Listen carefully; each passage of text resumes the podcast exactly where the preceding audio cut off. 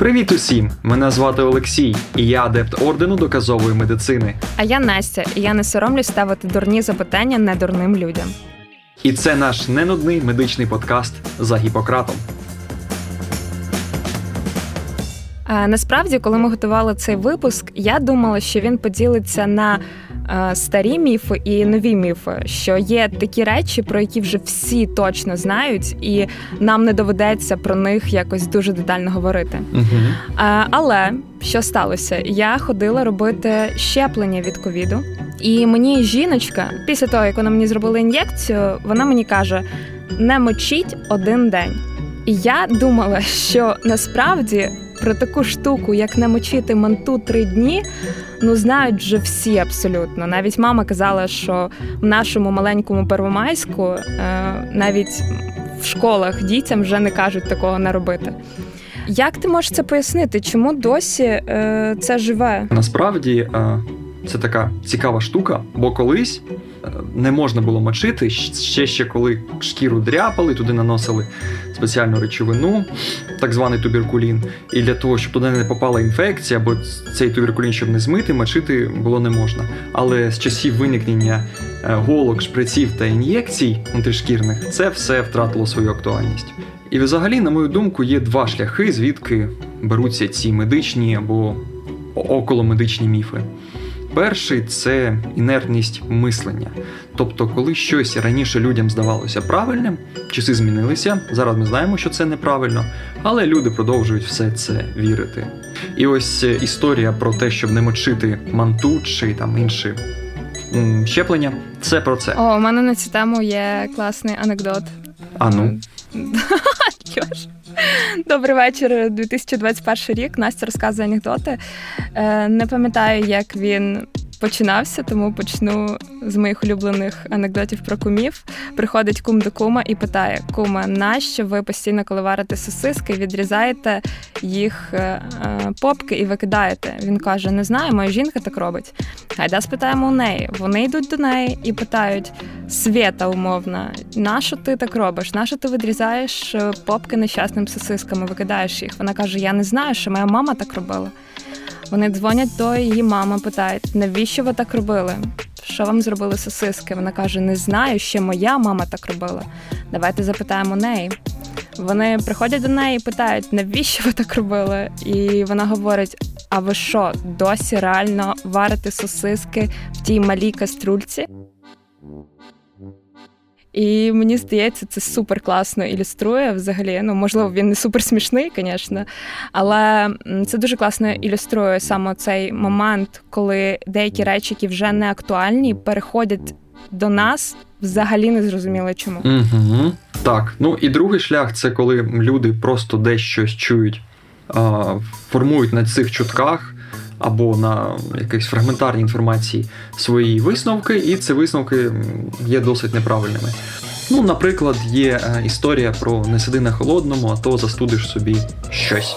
І потім там все відрізняється. Якщо це хлопчик, то одне, якщо дівчинка, то інше. Насправді ця історія повністю є вторинною вигадкою. Не можна нічого застудити, тобто зробити інфекцію, просто від холоду. Потрібно, щоб там був якийсь мікроорганізм, будь то бактерія, грибок, вірус, а просто від на холодному він там не з'являється. А як же ну спитають, виникла ця історія? Ну да, реально. Ця історія дуже давня, бо перший шлях, що люди просто думали, що якось потрібно пояснювати, чому вони захворіли, ще до того як вони дізналися про бактерії, віруси та гриби. А другий шлях, який є дуже цікавим, це справа в тому, що раніше жінкам і чоловікам потрібно було якось поясняти, звідки в них з'явилися різного роду венерічні хвороби. Ага, щоб не казати, що я тобі зраджував. Так, так, так. Ну Вони... це це зберігає тобі честь та дозволяє якось там ну я я тут до чого, це я просто не сиділа. Ну я розумію, що ось такі речі про не сиди на холодному, це в мене ще йде з дитинства. Бо насправді зараз розкажу, була така жінка в моєму житті. Вона дуже попросила не позорити її і не казати її ім'я. Е, Але коли я маленька була і хворіла, вона приносила мені каструлю з вареною картоплею і змушувала дихати цим, бо казала, що так я вилікуюсь. І зараз я вже доросла, я розумію, навіщо ми це робили. Ну тобто, як це може тебе вилікувати? Чому картопля? От звідки брали, брались ті мифи? Чому саме так нас лікували? Ну я думаю, що колись люди побачили у лікарнях, що там є небулайзери, це така штука, завдяки яким роблять інгаляції, і вирішили, що ну все, нащо мені цей небулайзер в лікарні, якщо в мене є картопля та вода. Стоп, стоп, стоп, Льош. Мені здається, що ці штуки пішли ще набагато раніше, ніж е, з'явились. Як ти ще раз кажеш, небулайзери? Небулайзери. Небулайзери, боже, мені здається, що вони ще раніше з'явились. Ну бо, бо була у людей така, ну як я гадаю, на мою думку що о, о, люди думали, що якщо ми будемо дихати вологим теплим повітрям, це якось полегшить кашель. Але насправді то неправда. По-перше, є ризик опіку верхніх дихальних шляхів, бо ти дихаєш над парою. Пара вона більш гаряча, ніж навіть окріп. А по-друге, волога. Вологе тепле повітря це ідеальне середовище для розвитку бактерій. І таким чином людина, яка хворіє на вірусну інфекцію, а найчастіше всі ті хвороби, які викликають кашель у підлітків, дорослих, вони вірусні. Вона ще вдихає бактерії, які потрапляють глибоко в легені, там розмножуються, та ми ще отримуємо так звану вторинну бактеріальну інфекцію, з якою вже боротися інколи буває дуже дуже важко. Ну от я розумію, чому, наприклад, мене мама так лікувала, да і якщо так подумати, там було ще окрім таких штук з картоплею, там ще були ці чистотіли, як вони називаються українською, до речі, не знаю. Ти виріс в сім'ї взагалі лікарів. В тебе було таке, що тебе лікували чимось подібним? Як це не дивно, але так. Мені, наприклад, ставили горчичники, яких ну ми зараз розуміємо, що сенсу немає ніякого, тільки максимум це відволікти людину від її справжньої проблеми. Стоп, це ти розумієш. Я не розумію. Реально вони не працюють? Ні. Яка взагалі філософія гарчичників? Що вони будуть розширювати судини шкіри, а потім від судин шкіри рефлекторно розширяться судини легенів. Але, на жаль, організм так не працює, бо тоді кожен опік закінчувався би розширенням судин в цьому тілі. Насправді, коли відбувається розширення судин у шкірі, під шкірою ще є підшкірна клітковина, м'язи, ребра і тільки потім порожнина з легенями. В нашому організмі нічого рефлекторно розширитися від того, що десь воно вже один раз розширилося, не може. Тобто, тобто, чекай, доктор Мом теж не працює? Він працює як чудова психотерапія, але потрібно розуміти, що ніякої справжньої пользи від того, якщо ти чимось обтираєшся, натираєшся або прикладаєш для кашлю немає. Льош, ти зараз просто змушуєш мене викинути і переосмислити всю мою аптечку. Тому що навіть ось ми говоримо зараз про це як про старий міф, але насправді е, я розумію, що я досі іноді натираюсь доктором Момом і вірю в його супердію. Добре, а ну ти можеш пояснити для себе, е, чому твої батьки-лікарі керувалися цими штуками? Ну чому вони в це вірили? Ну, якби освіта профільна, вона має призвести навпаки до того, що ти добре розумієшся на своєму здоров'ї, як воно все працює, і точно знаєш, де міф, а де ні. По-перше, освіта медична у пострадянських країнах вона є дуже різною. І, на жаль, в Україні а, вона не топова. В нас з нею великі проблеми. По-друге, для того, щоб розуміти, як це працює, потрібно там трішки знати фізіологію, біохімію. А е, студенти-медики вивчають все це на перших курсах і потім майже ніколи не повертаються і вірять на слово викладачам на старших курсах, які розказують в тому числі про горчичники. А з викладачами проблеми, бо дивися, пункт перший в нас взагалі проблеми з освітою. В нас ще немає якогось стимулу лікарям навчатися вже після закінчення університету, бо є така історія, коли лікар останні підручники, які він читав, це ще коли був студентом, а потім він просто лікує, бо ну бо лікується якось. А якщо щось в світі змінюється, до нього це доходить інколи на конференціях, а інколи взагалі ніколи. Не доходить. Так. Так, я хочу подумати і згадати ще якийсь такий міф з дитинства або якусь річ, яку мені дуже нав'язливо е, пропонувала жінка, яку ми не називаємо. Я думаю, це те, що не виходь, будь ласка, на вулицю з мокрим волоссям або без шапки, тому що ти підхватиш мінінгіт. Я пам'ятаю, у мене був однокласник, який захворів на мінінгіт. І е, оця масова істерія мам вона дуже підвищилася, і тоді ми не те, що в шапках ходили, ми просто в повному укутані три шарфи і так далі. Взагалі можна захворіти від холоду, можна захворіти мінінгітом, якщо ти пройдешся зимою без шапки. Що від цього буде? Менінгітом від е, ходіння без шапки ніколи не захворієш. Бо мінінгіт він е, це запалення мозкових оболонок, і він спричиняється знову ж таки вірусами, бактеріями, грибками, не холодом. Але якщо ми будемо ходити просто там на холоді, можливо, ми тоді можемо захворіти від холоду? Ні, не можемо. Бо всі хвороби, про які кажуть, що там простудився, це здебільшого вірусні захворювання. На морозі вірусам не дуже комфортно. Вірусам комфортно, коли погода, коли температура тепла, велика вологість. Стоп, тоді чому ми е, реально ось підвищена статистика захворювань, там грипу і так далі, вона припадає саме на ось ці холодні періоди. Чому в людей в голові реально сформувався вже такий образ, що якщо холодна осінь або зима, то ти обов'язково хворієш? Бо людина з холоду заходить у тепле вологе приміщення. А у теплому вологому приміщенні неважливо, що це будівля, громадський транспорт чи щось таке. Там дуже багато скупчення людей, велика вологість, температура, все, що необхідно для будь-якої вірусної інфекції.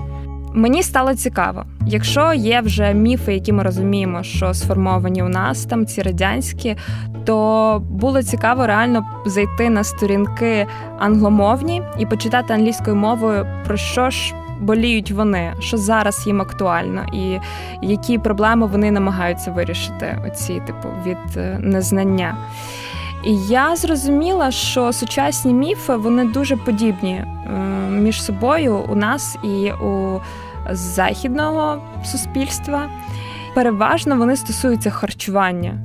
І найголовніший такий типу міф, який я побачила, це про те, що не існують ніяких типу корисних детоксів що шлаки і токсини це ніколи не існувавші речі. Чому ти так думаєш людям, чому вони вірять детокси, і чому зараз інтернет кишить курсами про те, як за 10 днів, е, п'ючи тільки одні соки з сільдірею, можна вилікуватись від всіх хвороб на світі? Ух, яке складне та широке питання. Та я теж щось думаю, що я заширочила. Ну так, якщо тезисно, то по-перше, це е, кризис сучасної медицини. Люди дуже хочуть багато від медицини, але зараз ми не можемо дати людям те, що вони хочуть. Наприклад, часто питають: а чому нема там ліків від раку? Ну, люди не знають, що рак це не одне якесь захворювання, а сукупність дуже різних за своєю структурою, природою, походженням, стратегією хвороб. І звісно, коли вони не отримують е, від офіційної, скажімо так, медицини відповіді, вони їх продовжують шукати. І тут, е, як чи ці чортики з табакерки, висмикуються різні альтернативщики, детокщики, біохакери, які кажуть, що ось відповіді. Ці відповіді дуже прості. Зрозумілі і наочні, ну як з токсинами. Кращий детокс це працююча печінка та нирки, бо тільки вони можуть щось вивести з нашого організму. Шлаки, наприклад. Ну, шлаків не існує. У медицині шлаками називається продукт розпаду гемоглобіну, але це занадто складно. Тому було вигадано якийсь термін шлаки, це якісь токсини, які накопичуються переважно в нашому кишківнику, і потім вони там зберігаються, але так наш кишечник не працює. Наш кишечник це насправді така дуже м'ясиста труба, по якій все проходить транзитом. Якщо тільки щось там в ній залишається, то це вже може викликати не прохідність, а це такий дуже важкий стан, який лікується тільки е, операцією. Тобто не існує оцього кишечнику з реклами, де чорні такі маслянисті е, п'ятна по стінках, і це все шлаки і токсини. Ні, ні, не існує. Насправді мені здається, що будь-яка людина зараз може зійти зайти в Google та погуглити, як виглядає зсередини товста кишка, тонка кишка, та подивитися, що типу ні. Ну і якщо ми продовжимо тему там токсинів, дезінтоксикації, то зараз дуже популярно, на мою думку, бо я чую це від людей доволі часто про там необхідність випивати 2 літри питної чистої води, 8 склянок води в день та все таке. Я, до речі, цього ніколи не розуміла, тому що я по своїй натурі людина, яка ну настільки рідко п'є воду. І для мене, коли я гортала там стрічку інстаграм і зустрічала якусь подругу, яка там в сторіс каже: Я сьогодні випила э, уже 10 кружек води з утра, і мені це допомагає чувствувати себе суперлегко, суперкласно. Я не розумію цього. В мене так не працює. Тобто я е, іноді, ну звичайно, в мене, як і всіх дівчат, е, іноді трапляються такі заморочки щодо того, як ти харчуєшся, чим ти харчуєшся, типу якість твоєї шкіри. І я прям заливала в себе ці два літри. Ось прям дуже заливала. Це не працює. Не працює. Про цей міф потрібно сказати дякую Міністерству оборони Сполучених Штатів Америки. Oh, shit, I'm sorry. У 1945 році вони починають дослідження, е, скільки людині потрібно кілокалорій, білків, жирів, вуглеводів та води на добу для того, щоб е, існувати повноцінно та вести які-небудь бойові дії. І тоді е, ряд вчених е, висловили думку, що усереднений варіант буде приблизно 2 літра рідини. Але потрібно розуміти, що це йдеться про, по-перше, чоловіків військових. По-друге, дуже специфічні умови. По-третє, це варіант, е, який є середнім по лікарні, як ми кажемо. Тобто, це не ідеал, до якого потрібно якось стремитися. Сучасна наука медична, та навіть ще наука зразка 45-го року казала, що оптимальний рівень е, води це той, доки вам хочеться пити. Коли ви відчуваєте спрагу, пийте. Ви перестали відчувати спрагу, не пийте. До того ж, всі ці 2 літри включають не чисту воду, як там думають більшість сучасних детокс е, інфлюенсерів. Амбасадорів. Чекай, да. чекай, детокс амбасадори звучить краще. Чекай, е, е, да, вони ж типу кажуть, що ні в якому разі не пийте чаї. Чай це не вважається за воду. Соки не важ... Ой, ці супи не вважаються за воду. Е, Вода в овочах та фруктах теж не вважається за воду. І в цьому велика проблема, бо в тому дослідженні говорилося про 2 літри рідини, будь-якої рідини, яку ми вживаємо. Якщо ж людина, особливо якщо це дівчина, яка важить мало, їсть мало, буде пити занадто багато рідини, а ну якщо вона випиває там 2 літри рідин чистої води, потім е, вода з фруктів, рідина з фруктів, потім чай, кава, там молоко, що ще, то в неї буде занадто перевантажені нирки та серце. І це проблема, бо через водне перенавантаження може виникати дуже така суттєва проблема, як гостра ниркова патологія. І ще говориться ж про це міф, що типу вода вона не просто там очищає твій організм і так далі. Говориться ще про те, що вона типу розганяє метаболізм з таким міфом, типу про розгон метаболізму. Я сама чесно, тільки коли ресерчила інформацію для подкасту, я про це дізналась. Що 10 тисяч кроків в день. Вони ніяк не допомагають тобі розігнати метаболізм. Бо я кожного вечора зараз виходжу на е, поділ для того, щоб е, на, набрати ці 10 тисяч кроків. Я вже знаю тут кожен кожен куточок. Дійсно не розганяє, виходить? Ні, насправді е, метаболізм неможливо ні своїм раціоном, ні навіть ліками не розогнати, ні призупинити. На жаль, бо це там цілий каскад біохімічних реакцій. Там тільки більше 120 реакцій метаболічних відбувається виключно у м'язах. Я вже не кажу про печінку, яка є біохімічною лабораторією організму. Я вже не кажу про нирки, легені та інше інше. Тобто інше. це такі заводські налаштування, так, які так, тобі які, даються від батьків.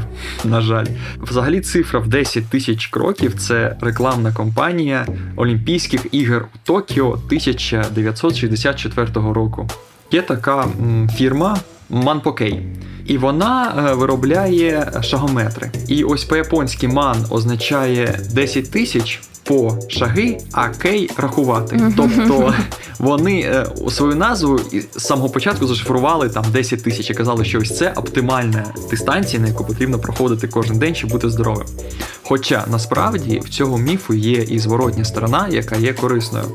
Ми всі знаємо, що будь-яка активність є краще, ніж е, пасивність. Так, звісно, так. Особливо зараз е, в часи удальоночки, і коли ти сидиш цілими днями за компухтером вдома, то да, дуже треба походити іноді. Так, так, наприклад, в Гарварді Імен Лі, це такий вчений, проводив дослідження. Він порівнював е, жінок, які старше ніж 70 років, е, з різною кількістю кроків, які вони проходять за день. Там була якась величезна виборка, біля 16 тисяч жінок всього приймали участь в цьому дослідженні. І він виявив, що чим більше, чим більше людина проходить кроків за день, тим нижчий ризик передчасної смерті. Тобто, якщо ти ведеш якийсь активний спосіб життя, то це е, покращить твої шанси прожити довше та щасливіше. Хоча е, цифра в 10 тисяч, 5 тисяч, 15 тисяч кроків, вона є науково необґрунтованою, ніхто. Е, з цим нічого не порівнював і взята насправді ну просто з потолка. Бо крута дуже цифра. Всім подобається. Е, ще одна моя набута звичка. Е, я ніколи раніше не пила каву, і останнім часом в мене така дуже напружена робота. Я розумію, що я дуже мало сплю, я не висипаюсь, і для мене таким спасінням стало виходити в кав'ярню, яка знаходиться поруч з домом, і брати собі каву. Я ніби випиваю, відчуваю себе краще, я більш активна, активно налаштована на роботу, але через годинку мене знову вирубає. Тобто вона дає мені якусь енергію і потім скидає її на нуль. І я знову ж таки готуюсь до подкасту е- і бачу, що кава насправді не працює. Е- Що насправді це так і має бути. що Типу, вона спочатку тобі щось дає, а потім відбирає. Е, як це по-научному більше пояснити? Чому так? Дивись, е, коли наші м'язи тіло працює, наш мозк знає про те, що вони втомилися через спеціальні посередники. Тобто м'язи виділяють речовину, ацетилхолін, і він каже, і ця речовина ніби каже мозку: ми втомилися, хочу перепочити. Кофеїн, який є в каві, чаї, шоколаді та деяких ще рослинах, він ніби він каже мозку: не звертай уваги на цей ацетилхолін. М'язи працюють як потрібно. Але цей посередник ацетилхолін, він накопичується все більше, більше, більше, більше. І як тільки дія е, кави припиняється, ось цей ацетилхолін навалюється всі гуртом на мозок та каже: Ми пипець, як втомилися. Ми тут, так, ми, ми тут. Ми організм дуже втомився. Саме тому, якщо ми купимо в аптеці або погуглимо інструкцію до кафін бінзату, неважливо в ампулках, то в таблетках, то, то ми почитаємо, що там, ну на подив багатьом написано, що може чинити на нервову систему як тонізуючий ефект, так і седативний, тобто заставить людину там поспати не дивлячись на те, що він з'їв кофеїн. Бо це те, що колись, здається, ти назвала таким фразом, як енергія в кредит. Тобто ми зараз відчуваємо себе окей, добре, але через деякий час ми не просто повернемося до точки, з якої починали, а будемо відчувати себе навіть трішки гірше. Анастасія. Слухаю. А давай заграємо в гру. Я тобі наводжу тезу, а ти мені кажеш, це правда чи міф? Е, спробуємо. А, Ось дивись, є вітаміни, які продаються в аптеці, а є вітаміни у фруктах. І ми з дитинства нам казали, що типу їж фрукти, бо там багато вітамінів. У той самий час ми знаємо, що в аптеці там таблетки там теж багато вітамінів, полівітамінів. Угу. Як ти думаєш, які е, вітаміни краще з фруктів чи з таблеток? Е, Я насправді думаю, що краще з'їсти з таблеток вітаміни, е, тому що ти вже розумієш, яка там кількість. Тобі не треба їсти відро моркви для того, щоб набрати якусь там норму. І це легше, але щось мені моя інтуїція підказує, що воно не так працює, якщо ти ставиш мені таке запитання. Так, і це дуже цікаво. Це працює не так. Краще вітаміни з раціону. Про це навіть написано на сайті Всесвітньої організації охорони здоров'я. А, а чому так здається? Насправді для того, щоб отримати з їжі е, добову норму вітамінів, не потрібно з'їдати ведро моркви. У середньому 2-3 яблука чи сезонних фрукта стандартний овочевий салат на день повністю перекриває е, всю потребу в вітамінах. Ну стоп, там же різні всюди вітаміни, як він може перекривати. Тобто, ну бо вітаміни у рослинах теж різні, і вони синтезуються не для того, щоб ми їх їли, а для самих рослин. Вітаміни взагалі виконують коферментативну функцію. Ой, важко. Тобто, Мені важко. Що зараз я поясню, я поясню зараз. Вітаміни, е, вітаміни виконують коферментативну функцію, тобто вони е, деякі наші ферменти заставляють працювати краще, ніж вони могли би. Але як наші, так і рослин. А з огляду на те, що в рослинах теж там дуже багато різних процесів, їм теж потрібно дуже багато вітамінів для себе. А ми зриваємо рослини, їмо їх особливо. Актуально, коли людина ще їсть яке м'ясо чи рибу, або і м'ясо і рибу ще взагалі ідеальним варіантом, тоді вона буде отримувати е, з раціону 99% того, що їй потрібно. Але чому саме, ну окей, а може ми ми ж так само можемо отримувати все, що нам потрібно з аптечних вітамінів? Да, да, да. Так, можемо. Але питання в тому, що коли ми е, їмо е, повноцінну їжу, ми отримуємо не тільки вітаміни, а ще білки, жири, вуглеводи, кликовину. Всі, всі, всі, всі, всі компоненти, які необхідні для нашого життя та нормального травлення. А на жаль, аптечні вітаміни, які б досконалими вони не були, цього просто ці опції в них немає. І це не кажучи вже про те, що в вітамінах рослинних ось дуже примітивно кажучи, саме вітаміни у тій формі, які засвоюються організмом. А у хімічно синтезованих не всі вітаміни можуть так легко та швидко засвоюватися. Угу, Ще особливо ті наборчики, які продаються, що ось мульти, мультивітамінні, здається, це називається. Підскажи. Комплекси. Ну, мультивітамінний комплекс, так. Мультивітамінні комплекси, де просто всі вітаміни в одній таблетці. І ти, здається, мені колись розказував, я пам'ятаю, ми говорили, і ти мені казав, що частіше буває так, що в цих комплексах використовуються вітаміни, які не засвоюються одне з одним. Тобто для того, щоб засвоїлася якась одна, типу там це. Ну я зараз не пам'ятаю взагалі, що з чим засвоюється, але ж треба додаткові якісь е, елементи для засвоєння. Так, для деяких вітамінів для покращення їх засвоювання потрібні наприклад, жири раціоні, ну, одночасно з цим вітаміном. Деякі не можуть засвоюватися одночасно, такі як там групи Б таблетовані, і звичайні, і тому подібне. І це не кажучи вже про те, що навіть від передозування вітамінів можна та реально померти. Це можливо, коли ви купаєте вітаміни в аптеці, і неможливо, коли ви їсте фрукти та овочі та м'ясо чи. Льош, скажи, будь ласочка, в тебе є клас медична освіта, ти постійно розвиваєшся, е, читаєш статті англійської мови, знаєш, де їх читати. А ось я, Настя, е, звичайна дівчина, де мені взяти інформацію про те, що зараз міф, а що не міф. Чи куркума дійсно пришвидшує мій метаболізм? Ну ми вже розібрали сьогодні, що ні. Е, чи це просто чергова нав'язана мені соцмереж думка? Важливий такий підпунктик, чи розуміє звичайна людина англійську мову. Бо якщо розуміє, то для неї відкрита англомовна Вікіпедія яка є досить непоганою в цьому питанні. А у нас ти хочеш сказати, що е, в Google Chrome зараз не працює функція перекласти сторінку на українську мову або на русський? Працює, але е, інколи буває так, що переклад е, дещо спотворює. Ну я б не сказала. Я зараз е, користуюся ним іноді частіше ніж хотілося би, і зрозуміло, що багато речей ти читаєш, ніби це написано навіть вже одразу тою мовою, якою тобі потрібно. Але це треба теж переперевіряти. Окей, продовжуємо. Друге, і це найосновніше, це для цієї людини відкритий PubMed. Це найбільша база біомедичних е, досліджень. Які взагалі відбуваються у світі, вони там всі концентруються. Якщо я зайду без е, жодних, ну там же теж має бути якась свій алгоритм шукання інформації. Треба ж так, так. Але він дуже простий, і про нього написано там просто як шукати в PubMed. Там описано, що таке мета-аналізи, тобто ці штуки, які аналізують попередні дослідження. Е, яким дослідженням можна вірити, а яким ну так трішки зі скепсисом ставитися. Е, якщо обрати щось почитати з приводу теми нашого сьогоднішнього подкасту, е, є дуже класна книга Ульяни Супрун, яка називається Мачі Манту.